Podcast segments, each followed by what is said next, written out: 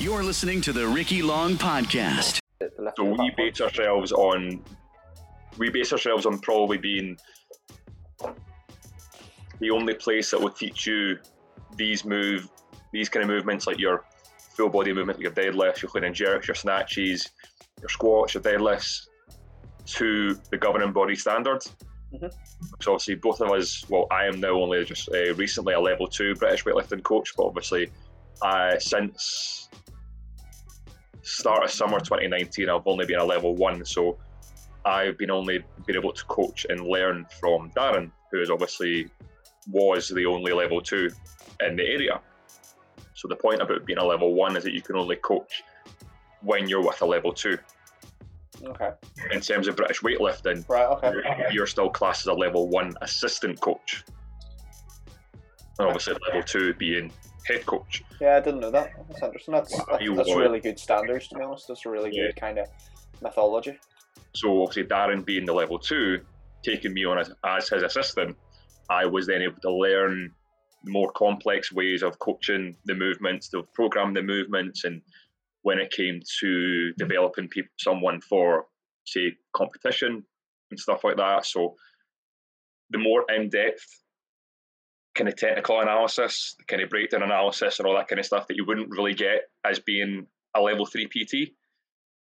But obviously, in mm. terms of that, it all really depends on who you actually learn from, or whether you're more, I'm going to go out and do this on my own without really getting much guidance from anyone, which was obviously not the path I chose.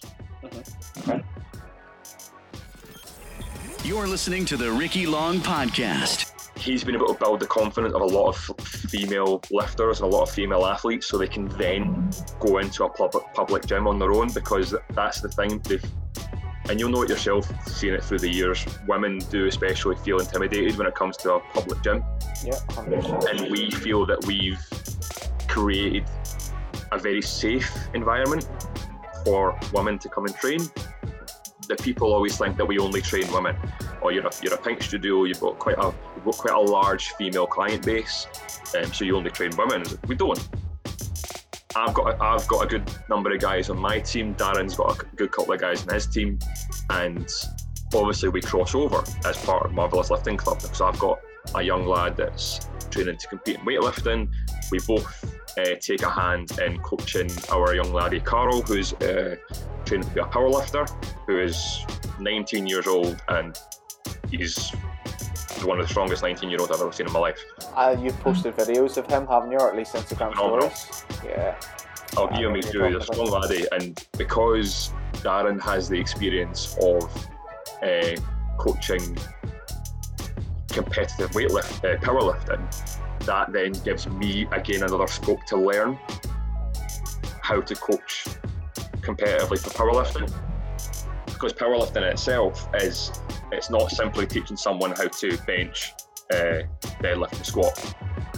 There is that complete other side of programming for competition, Mhm. nutritional uh, needs for competition, tapering, and all that kind of stuff. Yeah. Tapering and peaking for wherever you're going with your program, and all that kind of stuff. That's obviously you learn about, but unless you use it, it's it all becomes brand new again to you. You're listening to the Ricky Long Podcast, where international fitness entrepreneur Ricky Long answers your questions and interviews fitness leaders on training, nutrition, and mindset. Ricky is a fitness industry expert, having been helping people achieve their fitness goals since 2002. We talk everything fitness, business, and group exercise to help you on your fitness journey. Second business podcast in as many weeks. This one is with Nathan McKendrick of Marrvelous Fitness, based Livingston direction in Scotland. Uh, Nathan's a good friend of mine. He's a PT. He's been a PT for a number of years, and in this episode, we discuss what it takes to start a self-employed personal training business in general, to start a personal training business in March 2020, pre-pandemic, and maintain that moving forwards. And not only is it a self-employed personal training business, it's a business in a new facility. So we're going to hear what he's had to do, his business ethos, his um, his values within his business, how he operates with his clients, how he would operate in a non-COVID world, how he does operate in a COVID world, uh, him and his business partner Darren, and, and, just how they run their whole facility.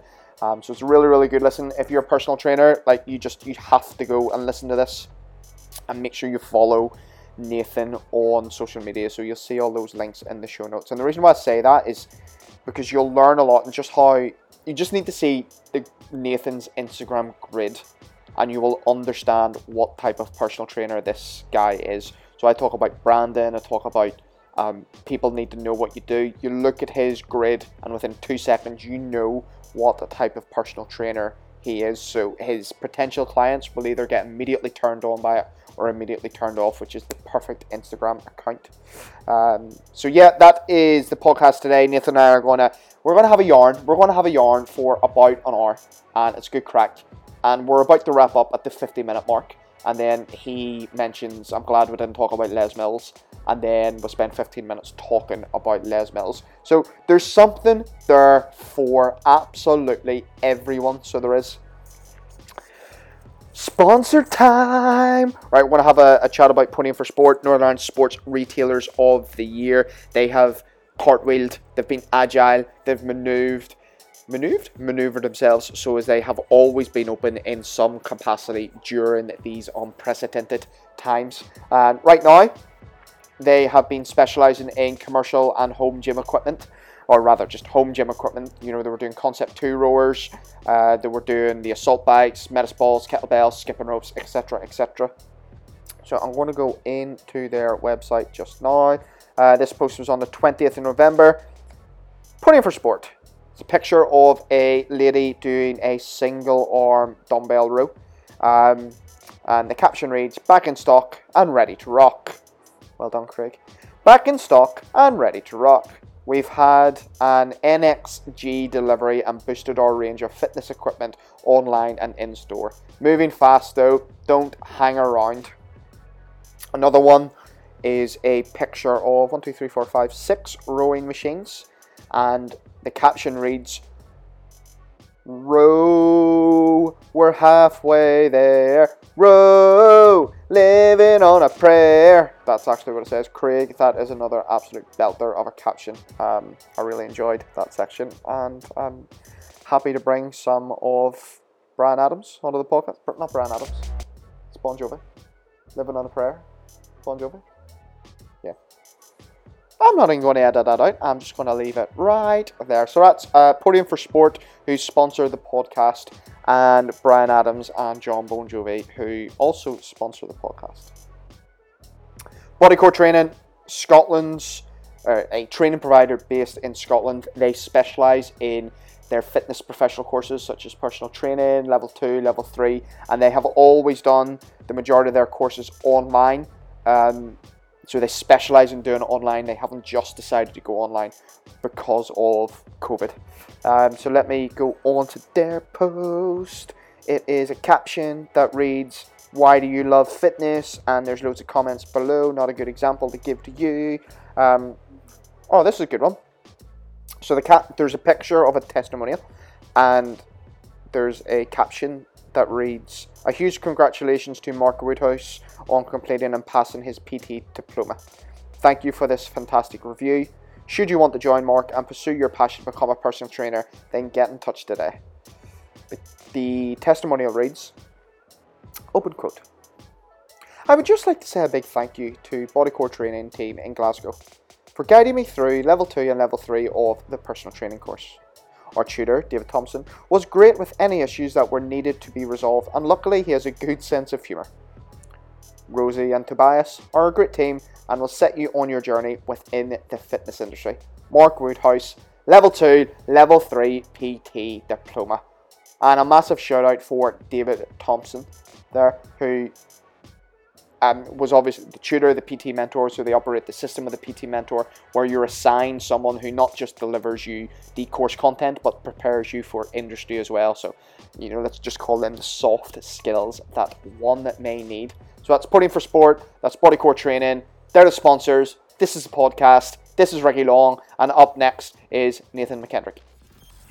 You're listening to the Ricky Long Podcast. Welcoming on to the podcast today is Nathan McKendrick, who is a PT based, I want to say, where am I saying, Livingston?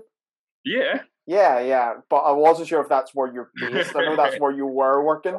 Don't know if Yeah, that's yeah. where you're based. Yeah. Man, in, so, uh, so, so West glad to have you West on. Calder at the moment. West Calder. See, see, I knew, I knew it wasn't quite Livingston. See, see, I West knew that. Yeah, I do pay attention. Man, what's crack? We, we haven't caught up in in ages. What's going on? Not much, man. Obviously now um, West Lothian's now back into lockdown again, so Hi. the next couple of weeks will be quite samey. But obviously after the first lockdown, it would be a bit easier to get through this one, having the framework in place already. But um, nah, other than that, it's just I was think the last time we properly spoke, I was having just left Bannatynes, Mhm. having worked there for so long. But obviously, I've been self-employed now since the first of February, Okay, cool. which was a a big leap of faith for me. So yeah, What a year to go self-employed, eh? I know. That's what everyone says the same as well. Everyone's like, "Oh, what are you doing now, Nathan?" I'm, like, I'm self-employed. and All that. oh, Oh, yeah, it's a nice yeah. year to go self-employed, isn't it? I'm like, yeah, not the best, but hey, it's been a lear- learning curve in the same time, in the same sense, anyway. Mm. And it's, I'm assuming you do you qualify for furlough payments? Nope. Nah, a lot, a lot of people are in that boat. Yeah. What's happened with this lockdown? Obviously, they're they're saying there's a lot more support for the newly self-employed, Okay. which wasn't in place for the first lockdown. So, first lockdown was um, you could basically call me Frank Gallagher because I was on the dole. Uh-huh. A lot of people were. Yeah. So, wasn't fun, but obviously, in terms of a year like this, being self-employed, it can only get better. Yeah, exactly. Well, listen, we'll, we'll we'll get into a lot of that uh, later on. You know, first of all, like um, introduce yourself. Who who is Nathan? Tell us a little bit about yourself, your business, your your working life, your um, obsession with any weird comic book franchises, that sort of thing. Uh, yeah, I am Nathan McKendrick. I'm uh, 24 years old, and I have been working in the fitness industry since about the tail end of 2015. So I'm still quite a baby in the industry. Mhm. I kind of fell into fell into fitness by accident, to be honest. Obviously, my full plan was to become a PE teacher after high school, but having not gotten the grades, university was then out of the window. So I done what every other 18 year old that didn't really have an idea what he was going to do.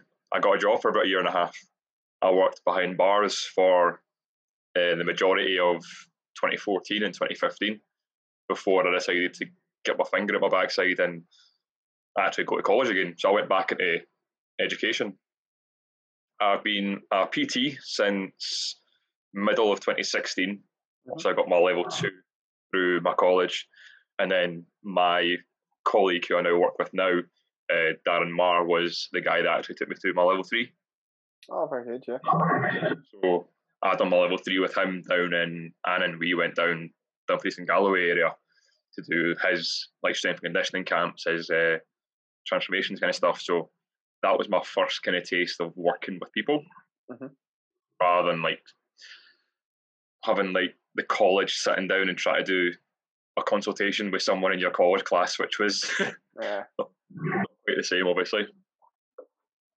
But yeah, and then when it came to starting the HND, I got offered an interview in Bannatynes Livingston, which is where obviously we met when I was working for Bannatynes. Mhm. And I worked there for just over three years until uh, obviously I left, at the end of this uh, January this year. And I've been self employed in West Calder ever since.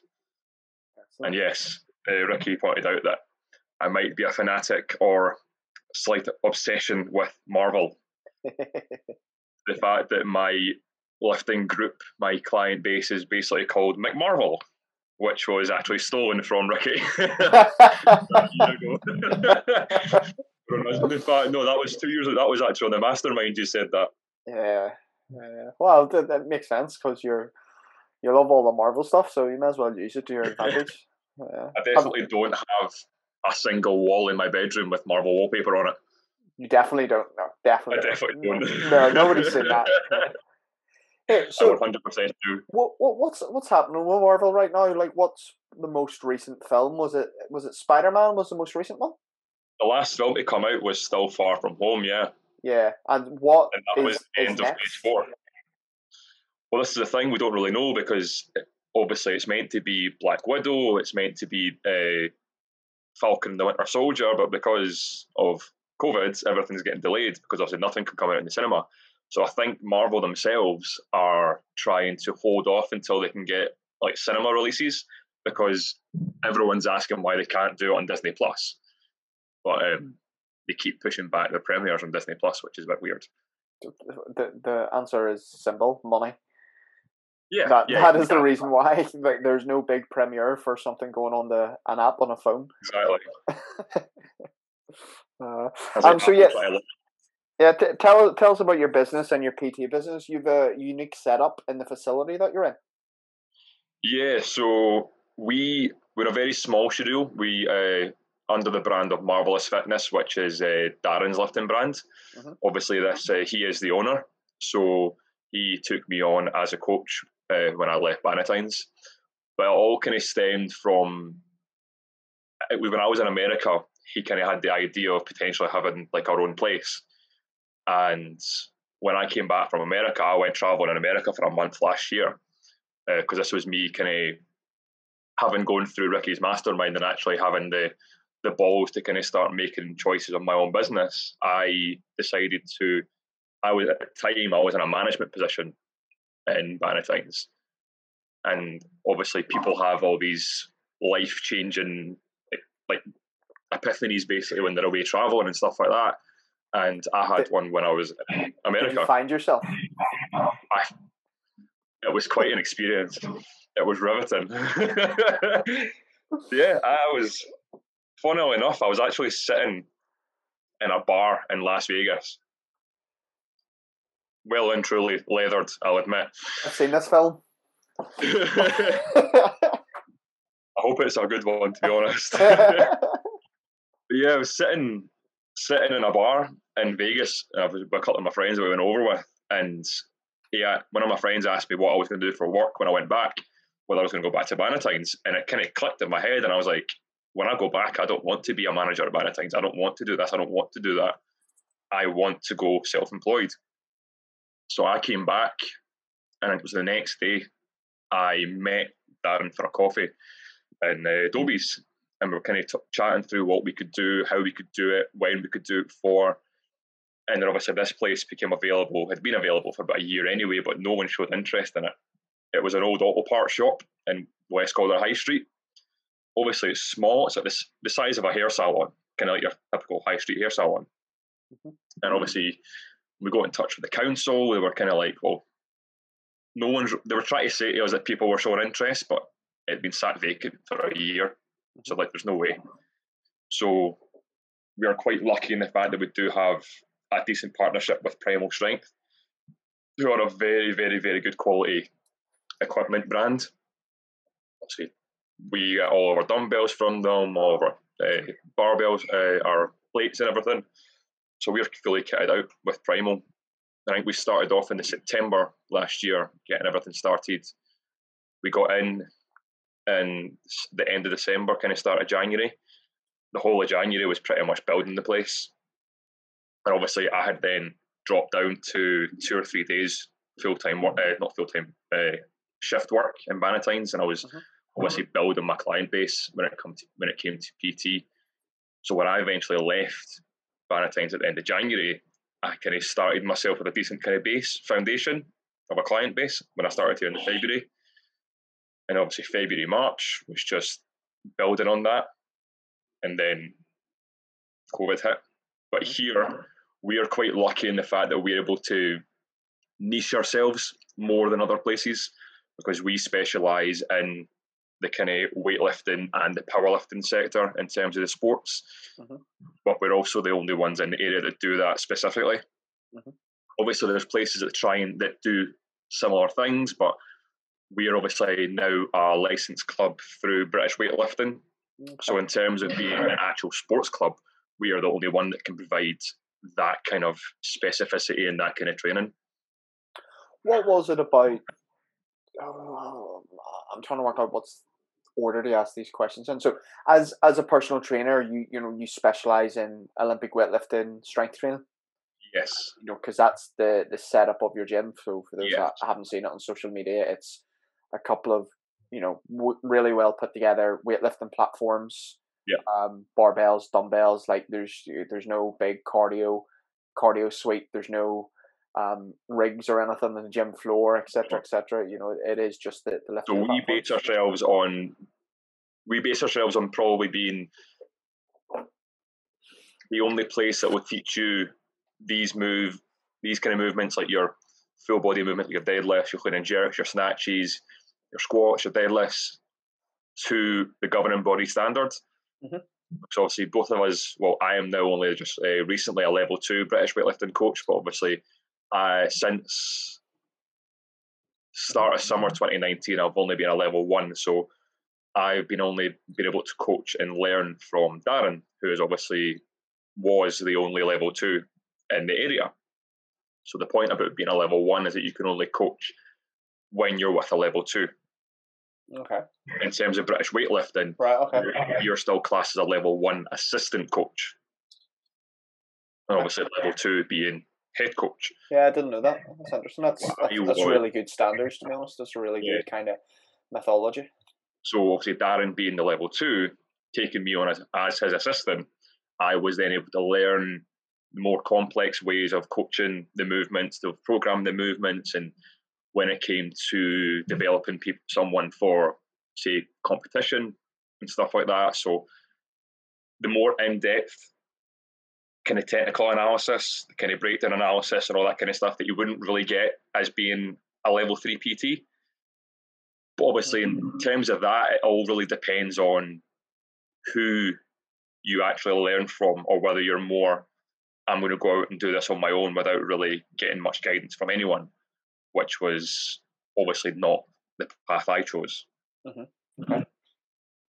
Yeah, that's that's cool. You know, I, I like that. And so, if a why Olympic lifting? Because you know most most personal trainers. Let let's horrifically generalize just now, just to prove a point. You know, most personal trainers, you know, will come into a gym and they'll be the generic, and it's how every PT, in my opinion, starts and probably should start. You come onto the gym floor, and you'll train just about anyone who will show any interest Yep. Um, you put them on treadmills, cross trainers, maybe do some resistance machines, do some free weights, yeah, yeah, yeah. So, what was it about Olympic lifting that made you think, you know what, this is the direction I want to go for myself in my own training and also this, for your business? thing for me is I started out that same way. Obviously, it was yourself, uh, my old manager from Bannatynes, Dale, obviously who you know as well, Dale Dorward, and obviously Darren when I first started out as a PT, all three years we gave me the same advice of don't turn anyone away, work with anyone and everyone that you can. And I did. My first two years of coaching and being a PT was taking on anyone that wanted to coach with me. Mm-hmm. I had people um, training for marathons. I had people training for like Ironmans and all this all this different kind of stuff. So there wasn't anyone that I wasn't willing to coach.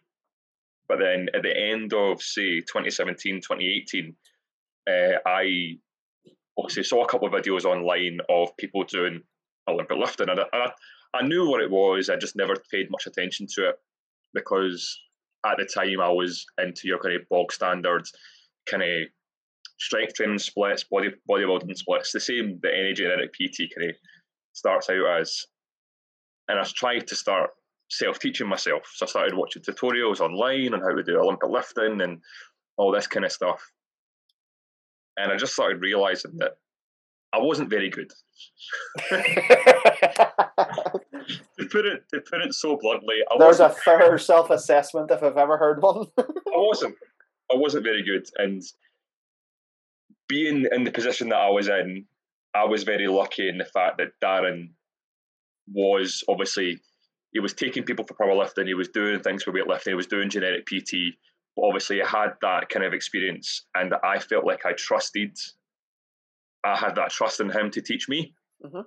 So I then asked Darren to teach me how to do Olympic lifting better. so I got coached as an athlete. So I was no longer a PT, but obviously along the way you're picking up how to coach, how to do different things, how to analyze different things as well. So when that came around after, pardon me, after a couple of months of doing that, I thought I actually really, really enjoy this. Mm-hmm. I realized that training those lifts, I got a lot more enjoyment than doing a box standard uh, box standard gym session. Yeah. Okay. And then since then, it's kind of it's kind of snowballed a little because Bannatyne's offered to put me through my level one, which I never really had much uh, thought about doing it until they offered it. And I was like, all right, I, maybe I could do something about this. And obviously, when I was going through it was when I was on masterminds with yourself. Yeah. And then you gave me the kick up the backside and says, why don't you do something about that if you enjoy it so much? And then it kind of was a, a light bulb. Yeah, it's it's it's back and to that. Evolved into this place, really. Yeah, it, it, I was going to say it's back to that when you when you niche yourself, so to speak, and you have a real, real clear idea of yeah. your avatar, instead of having three thousand people on the gym floor who would maybe be interested in what you can offer, you suddenly get like 50, 60 people on the gym floor who want yep. what you have. And there's a massive difference between having 3,000 people who well, let's be honest, some will know don't even know you exist. Mm-hmm. Whereas if you can clearly market yourself on the gym floor as you are the guy, girl who fixes problem X, yep. you become famous for that. It's your thing. Um, that was the thing as well. Is obviously I, I wasn't able to train uh, Olympic lifting at Bannatynes because in terms of the gym setup, it just wasn't feasible. Mm-hmm, of course. So in terms of bumper plates, uh, safe flooring, platforms, etc., it wasn't wasn't able to do it. Mm-hmm. So I used to go away to another gym, and I when I done my Olympic lifting, and obviously I'm I'm very uh, active on social media, and so all the videos I would put up, I had people come up and speaking to me saying, "Oh, where do you do that? Do you, can you do it here?" And obviously, at the time, I wouldn't have been able to because I wasn't at level two. And I put the question forward to Bannatynes that if they were able to invest into the right kit, I would then mm-hmm. quicker, get my level two quicker, and that would be my kind of thing in Bannatynes. Yeah. And this was before I went away to America. But then when I was told no and it wasn't going to happen, then I was like, all right, well, what if I what if I bought the stuff myself? What if I bought my own bars, my own plates, mm-hmm. my own kind of framework and everything else? I was then again told no because it would void contracts that they have with their suppliers. And I was like, all right, fair enough, that makes sense.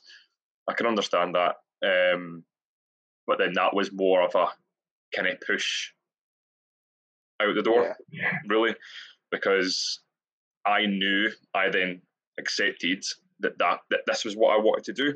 Mm-hmm. It's what I enjoy, and people could see that I enjoy it. So yeah, that kind of pushed this yeah. what, a lot easier. What you were doing, and you weren't aware of this at the time, but you were thinking, how, you know, mm-hmm. how can, how can I be the Olympic weightlifting coach in Bannatynes where you were already? So, okay, the gym don't have the equipment. How do we get the equipment? I can buy it. Okay, the gym don't allow me to do that. Fair enough. How can I still do this? And you, you've kind of made it happen. I think what's really important for everyone to be aware is how you described how you started as a PT. You, you have to train everyone, and it's so yeah. sorry when I say everyone, train anyone, not everyone. You have to understand, not you, you. You need to understand who you want to work with and what problems you want to fix. But more importantly, you have to understand what you don't want to work with and what you don't yeah. want to fix, because it only takes one type of client who you don't enjoy working with to ruin your whole week.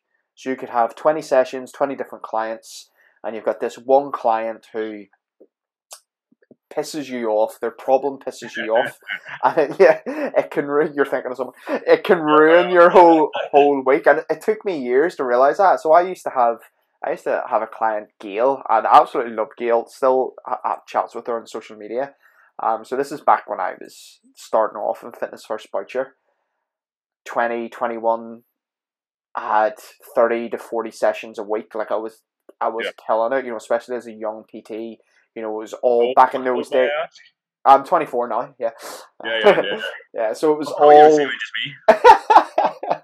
it was all cash back then, so it wasn't direct debit payments. Yep. Um, that kind of technology was just totally alien to me back then, so it was all cash. So you were getting a lot of cash, but there was there was this one client Gail, and she all uh, she paid me, right? She You she see, paid, this podcast. um quite possibly, quite possibly, but uh, I'm not going to say anything bad. She paid me. She'll laugh at this because she knows what I'm about to say. She paid me, but to start every session, she dragged me out for a run. And we went for I it was it was a decent distance for me at the time. It was like three, four miles. Like it wasn't a short ten minute run around the block. This That's was a run. Once a week, if anything, for me.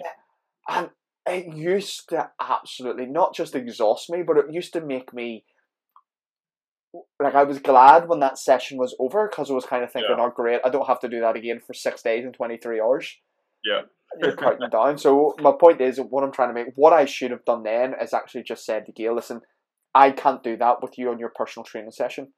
What you can do is go and do your run, and then we can train, and I can get you towards your goals. Yep. Or then this would probably be the better thing to do. See, see Orla over in the corner. I'm saying Orla because she was an excellent PT. She loves running. She does a lot of marathon training. You go train with her. That's Yeah. what I should have done.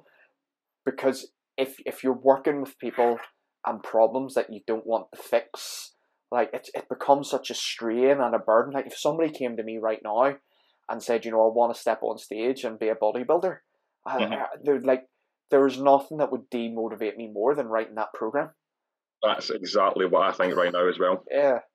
Um. So I think Saying as that is like we had. I think you probably you probably know of him as well. Uh, Gordy Adam, yes, I do. right. Yeah. Freelance PT out of um, Bannatynes, Livingston, and obviously former bodybuilder. The guy's he knows his stuff, and by all means, he he's a very good coach. But again, being a bodybuilder, he had obviously all these people that wanted to do bodybuilding then coming to him, Mhm. and I then used that as a scapegoat to the, for people that started coming to me saying they wanted to do. Uh, potentially want to do bodybuilding, and then I was kind of doing the same as that. I was saying, well, personally, I don't think I'm the guy for you because obviously there's nothing that, apart from someone that only wants to do cardio, that drives me mental. hmm And I get it, people love it. But obviously, for me, they would be wasting their money hiring me. Yeah.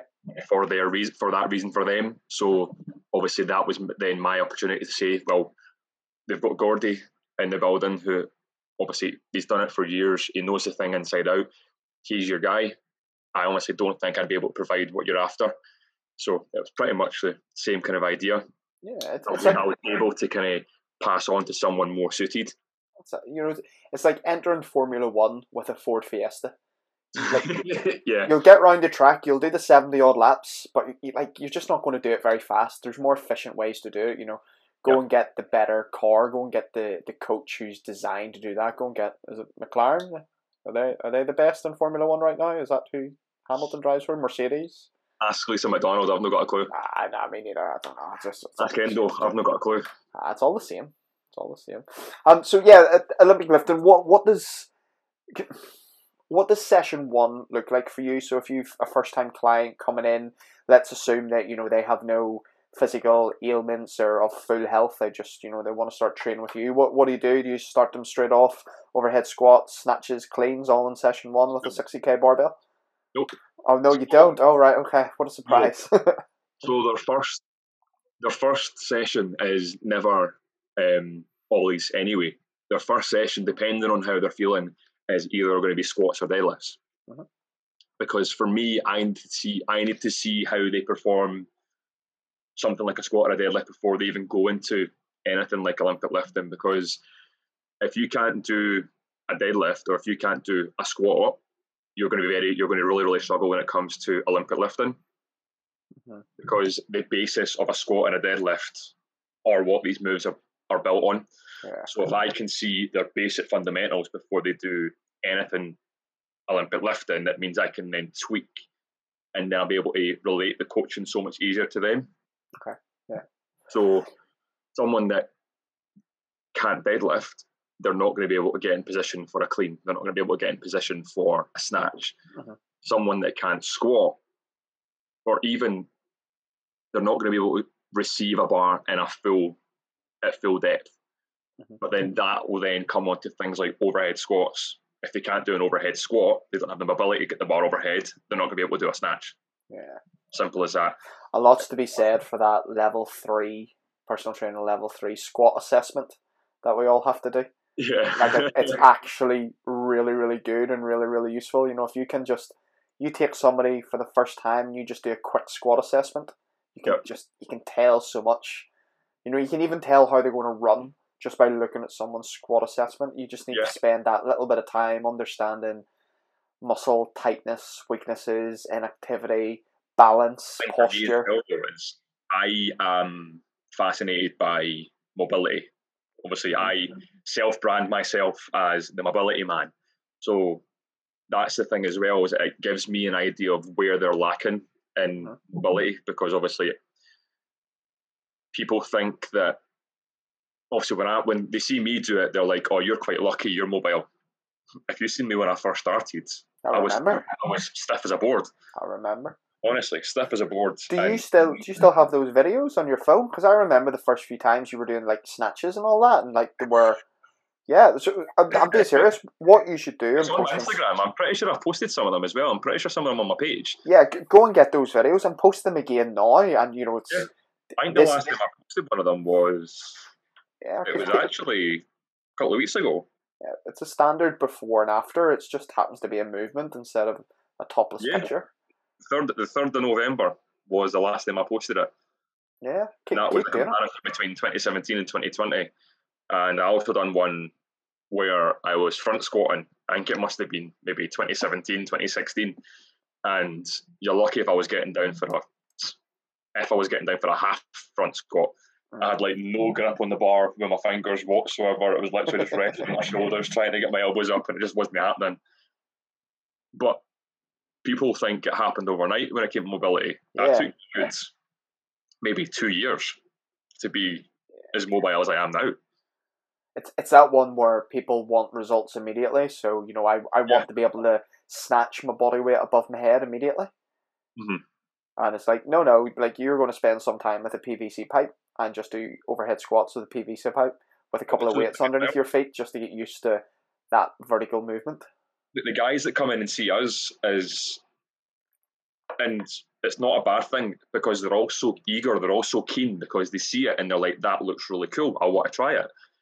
And obviously, within a couple of sessions, they're then starting to run through obviously the techniques we use. Um, we use within wooden poles, which we call woody because we're cool like that, obviously.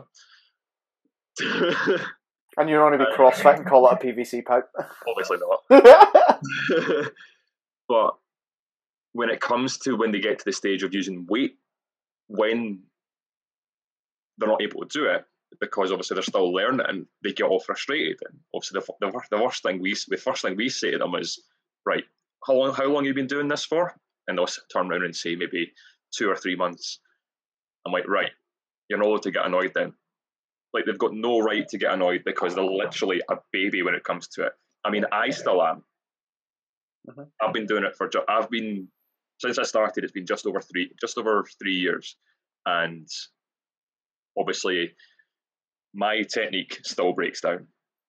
Mhm. I still get coached. Darren still gives me coaching points, even though at the moment I don't have a coach Mhm. that coaches me weekly. Darren still picks up on when there's things that I could be doing.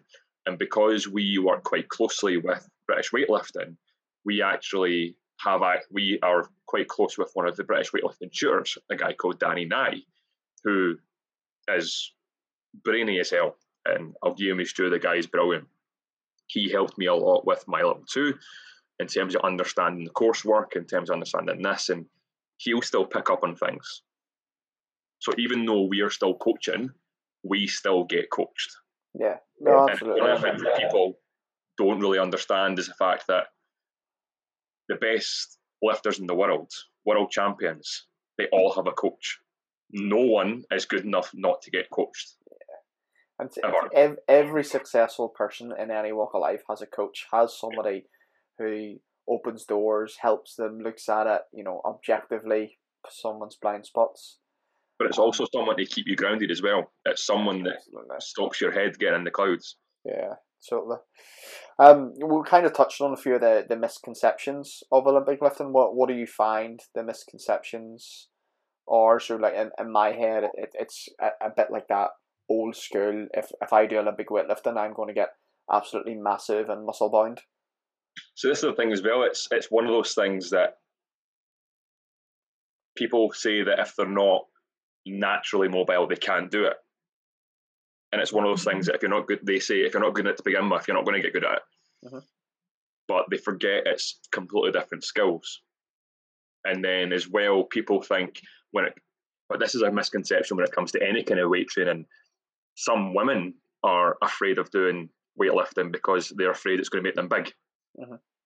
And regardless of whether that's Olympic weightlifting or whether it's powerlifting or anything like that, physically won't happen. Mm-hmm. But it's understanding that it's skill over anything else. I, um, I always describe it as you know like the the kinetic chain, and you look yeah. at Olympic weightlifters, and if you if you look at a take you for example, you know you're quite you're not big, you're not 110, 120 kilos. But it's how it's, I'm about 81. Yeah, and, and it's how your joints and mus- muscles talk to each other. That it's just efficiency and a lift. You know, you take, you know, there'll be you know, absolute pros out there who might be, you know, throwing above their head, snatching, clean jerking two, three times their body, mm. and it's it's that nobody off the street is expected to be able to do that. You'll yeah. be able to do the movement, and it's just you know it comes down to that kinetic chain and transfer of energy. You know, there's you, you look at an example people can maybe work with here is you know Ronaldo and Messi. They're two completely different body shapes. Yeah. But they can both do their task really, really well of kicking a football and dodging players, etc., etc. Um, and, the and, thing as well is like obviously when I said I, I started out watching videos, but people see videos of, say, for example, the Chinese national team. The Chinese national team are phenomenal. Mm-hmm. You've got folk like Shi Yong, you've got folk like Lu Xiaojun, who have been doing these sports since they're like since they were kids. Mm-hmm.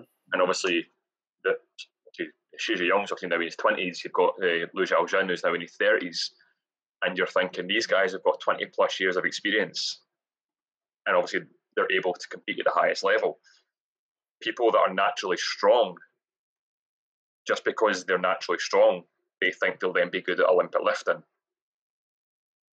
So if you take someone that deadlifts 200 and squats 150, um, it doesn't mean by any means they're going to be able to snatch um, relative to their strength yeah. in, in, a snatch or in a clean and jerk. Mm-hmm. Because they've got zero foundation from the movement themselves. Mm-hmm. So a misconception for Olympic Olympic weightlifting is people that are naturally strong assume they'll be able to transfer straight over, and they can't, and it frustrates mm-hmm. people a lot. Yeah, you've got like like I say, you've got a guy or a girl uh, that can deadlift 200 in Scotland, uh, 150, but struggle to snatch mm-hmm. 50 or 60 because the movement just isn't there. Oh, totally, and I, I've got my own personal experience with that. You know, I'm, I'm self. I've got the basic CrossFit training for Olympic lifting and you know mm. self taught for a lot of things, and I kind of reached that natural plateau of okay, these are the scores and movements I can get to now. For yep. me to for me to go further, I need to specialize. I need to look at mobility seriously. So the, the only reason why I couldn't do a bigger snatch was because my overhead squat score wasn't good enough because my mobility wasn't good enough. So I knew I would have to work on those things. But from a functional living point of view, I, I didn't need to because it's not what I want to specialize in. And that's yeah. that's the thing with specialist any kind of specialist training. You always have that natural. Okay, this is where you can get to naturally. Yeah. If you want to go further, you need to you need to kick on. You need to you know, obviously look at your physical. more than anything, to be honest. Yeah, time, physical, sleep, nutrition, uh, mobility, rest, etc., etc. You know, you kind of need to. Uh, what's the word I'm looking for? Yeah, dedicate yourself. Yeah, it's being realistic as well with it though, because people expect it to be two sessions and you're done. Yeah. And when it comes to like was it the old saying it takes however many times to get rid of a bad habit? What is it? Uh, what, what? 10,000. 10,000 reps. Yeah. 10,000 reps to create a habit and 10,000 reps to change that habit. Yeah. So when you if you put that into, for example, a phase of a phase of the lift of say a snatch, Mhm. when it comes to something as whole body and complex as that, it's going to take time. Yeah. But people Right, don't have the patience for it, which is strange. Yeah. Well, what about um your business as a whole now? Because you know, obviously you're in tier four. You're locked down a little bit. Um, Yeah. I'm just going to speculate. I'm I'm assuming you're doing something online to connect with your clients, that sort of thing. Yeah. Yeah. So obviously through the first lockdown, we created um, Marrvelous Fitness online. We were running obviously um, cardiovascular based Zoom classes. We were running um, kind of progressive strength based classes and in terms of resistance as much as we could. But then we also done um, weightlifting specific classes as well. Because obviously when everyone starts learning weightlifting, you ideally start with, like, like you say, a PVC pipe, a stick, a broomstick, a light bar, all that kind of stuff. So that ran for that ran from about the twenty fourth of March? Is that when we went into lock? We went in, went into lockdown on the twentieth. We closed on the twenty third. So as of the Yeah. We we all closed for four weeks, didn't we? Yeah aye, four weeks, yeah. So we'd we'd literally organised these classes for those four weeks, and when it got announced that it was um, extending, we were like, right, cool. We need to now add to this. So the weightlifting specific stuff got added on because before we had six programs that were based on strength training, mobility, around band work, around weight work, around uh, interval work, um, core work, and then progressive strength work. We then added on the weightlifting specific stuff after the four weeks when we knew it got extended. So I would teach morning classes for people that would do it obviously before they go to work, or people that were on furlough to get them out of the bed and all that kind of stuff. They paid obviously a lower rate because you can't get the face to face value that you're after. So, so we can't charge the same as what we would for a face to face session. But um, then Darren would do classes in the evening. So Monday to Friday, they were getting two classes in the morning and then two classes in the evening. They could pick and choose where they went, whether they wanted to come to mine in the morning, Darren's in the evening, or whether they wanted to do both. And then I think it was through August we had quite a few drop offs. Obviously, morale was getting quite low because we'd been in for so long, and I think it kind of got to that stage that no matter how fresh and no matter how new or how engaging we tried to make it, again, human nature just kind of kicked in, and lockdown itself began began to get a lot harder for people, and a lot more people were going back to work as well. So uh, in terms of being able to make the classes, work started interfering as well. Yeah. So we changed it up and we made it more through August. It was more of a in your own time. Here's your, here's your challenges for Monday to Friday on this week, this week, and this week. Uh, when you do these challenges, your job is to report back to either myself or Darren ASAP. And then obviously we were all to open on the 31st of August, to which we were able to get back in the studio, back in coaching, um, whilst adhering to COVID regulations and having our boxes set out on the floor and having our sections of the studio set up and obviously wearing our masks and stuff when we were coaching and making sure everyone was sanitized when they came in wearing their mask and as soon as they finished using something putting it down uh, obviously we weren't able to touch any of the kit that people were using so it was like we were there but one but weren't there at the same time Yeah. Uh, uh, makes sense. because like, when you're trying to get someone to do heavy deadlifts and they're having to change their own bar. They're like, knackered. uh, obviously when the rumours of locked, the second lockdown, tier four, started coming around, we weren't too worried because obviously we we were in the small group in West Lothian that actually managed to adapt. We were we were able to make the first lockdown as successful as we could.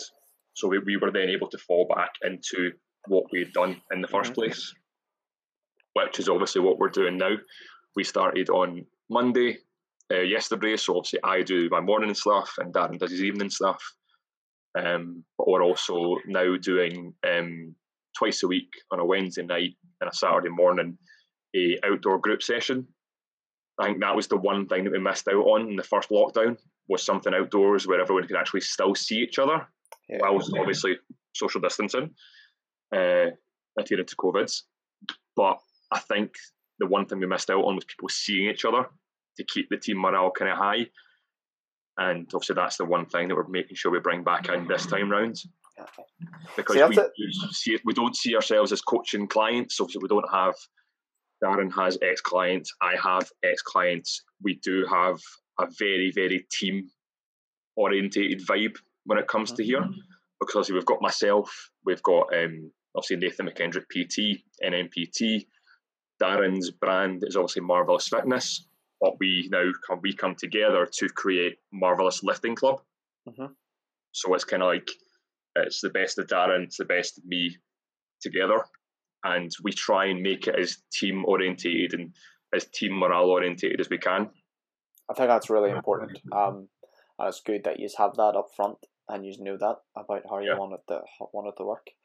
Um, what is like, you know, assuming the virus disappears and all that, you know, where where are you going with it? What's the plans?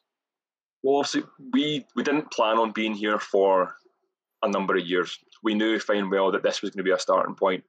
Uh, obviously, uh, Darren being the owner, Darren himself is a very, very forward-thinking person, and for me, that's brilliant to be around because it gets me thinking in that kind of way, Mhm. which for my own business is a benefit in itself. So we, when we first came here, we didn't take obviously as long as a lease as people expected. And we were thinking, right, once we're able to get into position of being busy enough and being in the position of being able to get bigger, that's what we're going to do. We're going to move, we're going to get somewhere bigger, Mhm. and we're going to make this not that it's not attractive as al- already, because who wouldn't want to come and train in a pink gym? Yeah, I'm, sure the list is endless. Oh, this is why our uniform's all pink. It's great. He's got his stuff. I've got, I've got my stuff, my pink and everything else. Ah, that's cool. It's smart. You know what I mean? Smart. But our plan is obviously once we're able to is go somewhere else, get somewhere bigger, get somewhere that we can accommodate a bigger base, a bigger athlete base, a bigger client base for us, and obviously so we can then provide for more people. Mhm. Because at the moment, with being a smaller uh, studio or capacity isn't what we want.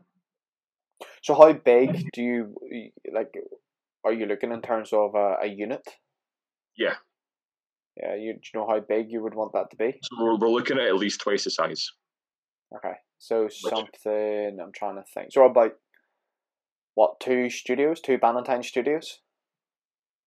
Uh, probably, yeah. Yeah, be a Yeah, yeah. fair size. Yeah, you can do a lot with that. You know, you can get, you know, your your wall mounted rigs and all that. Have you know loads of space, loads of couple of different um The platforms, idea etc. that both us like is we like the idea of even though it's you see it in quite a lot of lifting halls and you have the platforms built into the ground. Yeah. Obviously you have the, the wooden platform in the middle and you've got your your rubber flooring around anyway. hmm That looks we think that looks phenomenal. hmm We think it looks amazing.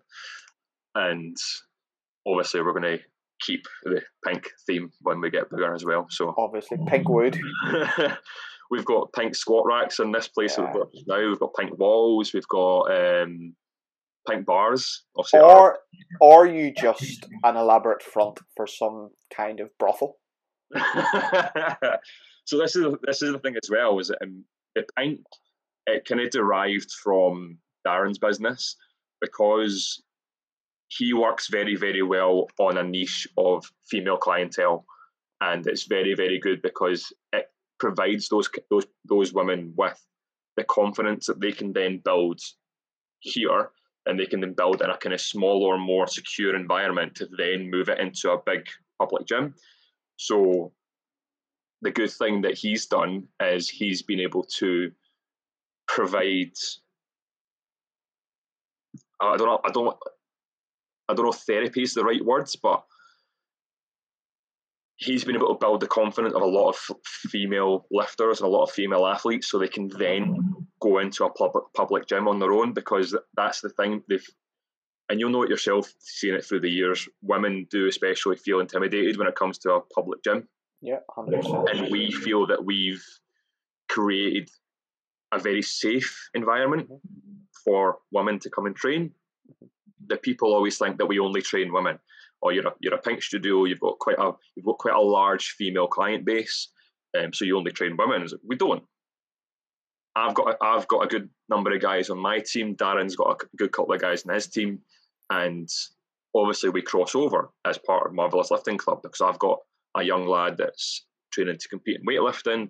We both uh, take a hand in coaching our young laddie Carl who's uh, training to be a powerlifter who is 19 years old and he's one of the strongest 19 year olds I've ever seen in my life.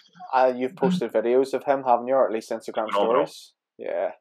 I'll give him his due. He's a strong laddie, and because Darren has the experience of uh, coaching competitive weightlift, uh, powerlifting, that then gives me again another scope to learn how to coach competitively for powerlifting because powerlifting in itself is it's not simply teaching someone how to bench, uh, deadlift, and squat. There is that complete other side of programming for competition, uh-huh. nutritional uh, needs for competition, tapering, and all that kind of stuff. Yeah. Tapering and peaking for wherever you're going with your program and all that kind of stuff. That's obviously you learn about, but unless you use it, it's it all becomes brand new again to you. Uh, well, one of the things I'll just highlight before um, we move on is just the, the one thing which I credit Instagram and CrossFit for is making lifting weights for women kind of cool and popular and trendy. And yeah. one of the benefits which pe- people don't people don't talk about this like pe- people women don't want to start lifting weights for the reason I'm about to say. Women want to start lifting weights for muscle tone and definition, maybe fat loss, that sort of thing. Yep. But what it gives them is confidence because it's that they have stepped into the the area where maybe historically speaking in the gym they're not meant to go. Um, and, yeah. I, and I hope people hear the, the sarcasm in my voice when I say that is and that that's what weightlifting does for for women. It will give you that little bit of confidence, and it's not. Yes, some of that might be the superficial because you're you're looking better, you're walking better, you've dropped a bit of body fat, etc., etc. But it's you've you've learned a new skill. You you know you're internally stronger now for mm. learning a new skill and being able to you know shift some weights. You know we're talking about weights here, but all of a sudden maybe now you can do push ups on your toes, and it yeah. gives you that little bit of confidence, which I dare say we as men don't get from the gym because this is what this is kind of again generally speaking we've always been in the weights area. We've always been expected to be able to do push up from our toes. So yeah. it's almost we we don't get this the same benefit in that environment. You know we, we have to do something that takes us out of our comfort zone so to speak. Yeah exactly. But the thing as well is obviously when the whole weightlifting thing started, is it was it started with only a few girls, mm-hmm. maybe two or three, and when those girls then showed success and they then showed how much they enjoyed it and how much confidence they built from it, that then kicked on to other people. So people that they know were like, "Oh, my friend's doing this," and they they're loving it. You, you, can see that they're loving it and how much it's benefited them not only physically but obviously mm-hmm. mentally as well. So then people start thinking, "I want a piece of that." Yeah, no, you know what I mean. So rather than rather than it being for the superficial um, reasons of getting that toned look that they want, and obviously, you know, obviously, inverted comments for the podcast listeners. That I'm putting on that. uh, and being trim, yes, it'll happen in the way that you it'll happen naturally anyway because you're the way that you're training, the way that you'll then fuel your body to then train like that. But when they when they saw the kind of psychological benefits of it, they were like, "Sign me up." Yeah, exactly. And it's kind exactly. of a it's kind of been a snowball effect from there. Yeah, it will be. Oh man, we've been on for about an hour here. Um, we'll round off uh, the the podcast just before we go on to the questions, uh, the three stock questions. Um, where can people find out more about your business? What's the Instagram handles? So my Instagram is McKendrick Nathan PT. Uh-huh. Uh, Darren obviously runs the Marrvelous Fitness account, which is um, marrvelous underscore fitness. Mm-hmm. But then we also have uh, marrvelousfitness.com. Cool. Our website was obviously in the marvelous website uh, description. It's also in my description on my page as well. Magic. I'll link that all up on the notes. Um, I'm going to ask you the book question. Any decent books, podcasts, audiobooks you've been listening to recently? Believe it or not, I do listen to the Ricky Long podcast. excellent, excellent. What's been your favourite episode? I've never asked anyone this before. everyone that hasn't involved Les Mills. Everyone that hasn't involved Les Mills. So there, there's definitely a few of them. I'm actually surprised that's one thing we've not spoke about. Do you want to? If you want to. what do you want to chat about, Les Mills? I mean, I've not taught a class since January and I'm no longer qualified, but hey. Well, to, to be fair, me neither. I seen you were doing an online IMT though. Yeah, so what Les Mills have done quite well is they've moved their training online, um, which has been quite you know good to do. You know, from all aspects because it just takes so you know I talk about friction so much as you know it takes so much friction out of someone booking on because yeah. they don't they don't have to travel, don't need hotels, you know, potentially don't need to get time away from their family, from work, etc., etc. So yeah, they're, they're going quite well. I think that the tell will be in, you know, a year's time when people will have the option to do online or live training. Mm-hmm. What will be the take up? Um, and you could say that about just about every industry who's shifted things online. Yeah. You know, what will be the split? Right now, people can't do live training; they can only do online. So the the numbers are obviously really good. Um, but yeah, the the online training is good. Like it's it's very relaxed, especially when I, I did the whole other module at the weekend with slippers. it's unreal. it's, like, it's what you were talking about earlier on when it was about the um, obviously what you would advise a new person in the industry. Uh-huh. Also, when it came to being a PT and stuff like that as well, a lot of times, obviously, when I noticed it when I became a senior in Bannatynes was people that weren't interested in teaching classes. Fools. And I was like, to be fair, that was me when I first got my job at Bannatynes. I me came too. in thinking I was just going to be a PT. And that's what my head was fixed on. But before I'd done my first shift, Dale booked me onto body pump. Uh-huh. So I then started learning body pump and then I started learning spin and all this kind of stuff. And after the three years of being at Bannatynes, I was teaching pump. I was teaching CXWORX, which was obviously the one that you took me for. Mm-hmm. I took, I done RPM and I done combat, and quite honestly, I wouldn't change that because you then learn the other side of the industry as well. Yeah, which is the one thing people avoid. Think this is one thing that me and Darren say, like I've said in the past to each other as well. That if I could go back and teach, still teach things like spin, as much as I wouldn't go back and do the IMTs for, say, pump and combat and all that kind of stuff, if I could still teach a spin class, I would. Yeah. And as much as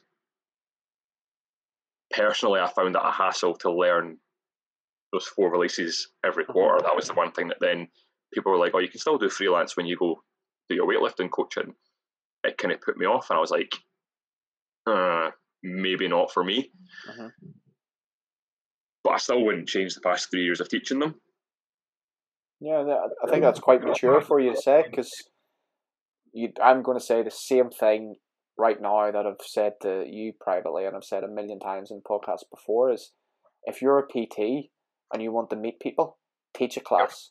I don't care whether it's body pump, spin, Zumba, some CrossFit, MetaFit, Les Mills ripoff. Get in front of the 20, 30 people and say, Hi, my name's Ricky Long. I'm going to teach this class because it's the quickest way to make contacts in that gym. Because at the end of that class, you can just say, by the way, I'm a personal trainer. I'm giving out free sessions next week for Black Friday. I've only got 10, 10 left. Do you want one? I think that was the one of the things for me as well was, is actually having to get up in front of that mm-hmm. many people. Yeah. People, people, that know me is well, people that see me when I coach, they see me online and they're like, "Oh, he looks quite confident." he's got this kind of kind of vibe about being very self assured and all this kind of stuff. And people that really know me know that I'm probably one of the least confident people they've ever met in their lives. And that is purely based on probably not being self confident and believing that I can do what I can do. But it's also a development of stage fright when I was younger. So when I was first kind of egged on to do classes, I was in pieces. I remember throw I remember throwing up the very first time I taught a class on my own. Because I remember having to shadow Dale for about a month when I first started teaching classes because I was so nervous to do it by myself. And the idea of being in front of 30 people on my own terrified the life out of me. Mm-hmm. And I taught a this was when actually I'd done my body pump assessment video. I got thrown in. I got thrown into the class with five minutes notice, and the first person that walked up to me um, said, "Oh, uh, you're not so and so who would usually teach the class at the time because they'd literally just cancelled five minutes before." And I was stepping in to help at last minute, and then instantly, I was shaking. And I was like, instantly, they don't they don't like me. They don't want me to teach the class. This, that, and the next thing. And and say that like the story you've just said is it's not unique. You know yeah, that's exactly that, that's quite standard for the fitness industry. You know, it's it's happened to me. It's happened to you. Um, I had Gemma on the podcast just before this, and she told me uh, previously, you know, about how she first started getting teaching classes, you know, being thrown in at the deep end and all that. And and I often wonder, like, the fitness industry, it's in such a bad place in some ways because these 20, 30 members are paying, you know, especially in somewhere like Bannatyne's, what is it, 50, 60 pounds a month. They're paying good money. They come to the gym, they want to get their class. Little do they know that 10 minutes beforehand, at some point, like, you were handed the CD, the, the MP3, whatever it might be, and said, go and teach that class. This is your night. And what what people get you know, the, the fact that your class, you know, was probably on reflection not as good as it would be now, but it was, you know, was averaged good. I mean, that's that's just more luck than anything else for them. Very much. Yeah, and you know, I was I remember teaching a spin class once because like you'll love this spin class because the gym only had one MP3 lead, and oh, the class upstairs pulled rank, and they got the lead. So I had to teach the spin class uh, using the only CD in the club which was a Beyonce album. Love that. so the, I, have done the exact same thing, but it wasn't Beyonce. What, what was it, you know? We literally had a sound system breakdown on. Obviously, you've, you've been in the Livingston Bannatynes, right? I think so. I'm getting confused between Livingston so and Livingston Bannatynes had their smaller studio, which was like the kind of mind and body. Then they had the bigger studio, which was for mostly the high intensity weight cardio kind of stuff and then they had upstairs was the spin studio. We literally had two studios that had no microphone and no MP3 because the system just went. Mm-hmm. And obviously, when I was away, it hadn't been, it hadn't got fixed. Obviously, me and Dale weren't in, so something had to get done, and it didn't get done. And I then came back in to teach I think I was teaching combat that night, and I had to teach combat without a mic to an old, I think it was maybe combat 42 or something on an old CD. Yeah, 42, yeah. I think it was 40. I genuinely think it was. I genuinely think it was 42. That's not even just a coincidence. um, and I'd learned it that day from the old yeah, CD notes, page and the notes. And when people were walking out the class, I was still reading the notes. And obviously, spin class upstairs was going on with a microphone and their music, and Oh, um, another class was going on next door. I think it was, I think it was yoga or something. So didn't really need a microphone on. oh the, else for- yoga. industry. So that day, I was kind of like, why am I, why am I doing this? it's like, why? No, I can, uh, can uh, I could go off in many tangents about that. I'm, I'm gonna, Um, gonna pull myself back here and make sure I don't. to be fair, it's also one of those things that even though I don't teach, I don't teach now. I would never go back and not teach. What do you mean you? So if, if I could go back and someone said to me, um, "You can do it all again. You can teach classes for the next three years, or you can solely be a PT and start from the ground up," Ah, I'm with you. I would still teach the classes. Yeah. As much as classes get hate from any PT, and I'm going to bash some bash uh, some general PTs when I say this, PTs that have never taught a class in their life will say it's it's rubbish, it's this, it's that, it's no good. They've obviously Don't worry, never- I, I say the same about their PT sessions. yeah, and it's and it's true. Um, they did help me to where I am now, Mhm. and it gave me a more it gave me a wider appreciation for the job that I was doing Uh, no, you're right. Uh, because I was able to understand different people. I was able to understand how things reacted with different people, and to be fair, it kind of built my own confidence in what I can do. Even though I still kind of go back into that little shell of not being confident in what I'm doing. Mhm. That's just me as a person, anyway. Um, I would have been far worse three years ago. Yeah, no, that's fair. Well, so much for us not talking about Les Mills.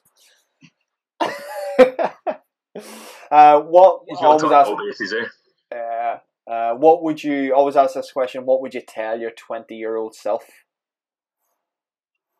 Oh, that's a good one. I know. Don't dwell on what you can't change. Hmm. Because I'm very, I'm quite bad at that. If your twenty year old self jumped onto this call right now, what would your twenty year old self be most proud of? The twenty four year old Nathan. more the fact that I was able to actually make the leap and go self-employed. Ah, I knew you were going to say that. Genuinely, of course, you- you'll know that. You'll know that anyway. But the self-doubt, more than anything else, is one thing that I've known Darren since 2008. I've known Darren for years and years and years, and every single year it's the same criticism or the same kind of constructive feedback. The same when I worked with Dale in Bannatynes, and the same when I worked very, very closely with you through the mastermind, through the the online workshops, and all that kind of stuff. It was all the same feedback from all three of you. Mhm. It's from my mum. It's from my, my grandparents. It's constant self doubt Okay. in anything that I do, and that's one thing that I'm really really bad at. But he would be more surprised that I actually took that leap of faith and done it. Hmm. And I honestly think it's one of the best things I've ever done. So do I. So do I. Genuinely. Oh man, I've loved having you on. Um, literally could chat all day. I think this um catch up was long overdue. Um, I'll put your myself. your links etc. in the show notes. Uh, what are you up to like next today? What's next on the agenda? Today I am on another Zoom call with one of my athletes. Um, other than that, it's planning. Uh, I've got a couple of more classes to write up for the online Zoom workouts. Uh, other than that, I'll going to be recording some demo videos for the classes. Obviously, when it comes to more the technique stuff, we're putting up some walkthrough videos of uh, certain drills for snatch and clean and jerk and jerk and all this kind of stuff. So be going through some recording for them. So I'm going to go and get get sweaty. and record some content. All right, mate. Well, it's been good to catch up. Enjoy that. You're listening to the Ricky Long Podcast.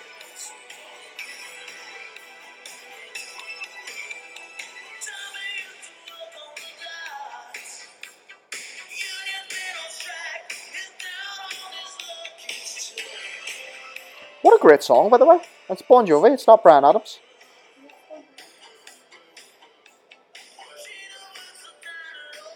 Oh, yes, she does. For love. You ready? Here it comes. Here it comes. Hold on to what we got.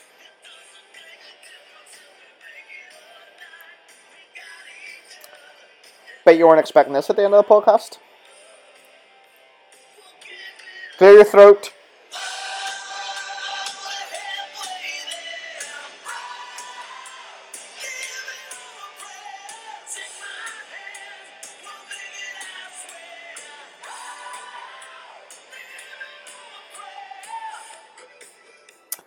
What an epic podcast with Nathan McKendrick, and you can get the cover of his song uh, "Living on a Prayer" um, by going to iTunes and searching for "Living on a Prayer" by Nathan McKendrick, and you will be able to download that. Um, some parts of that last sentence may not be true.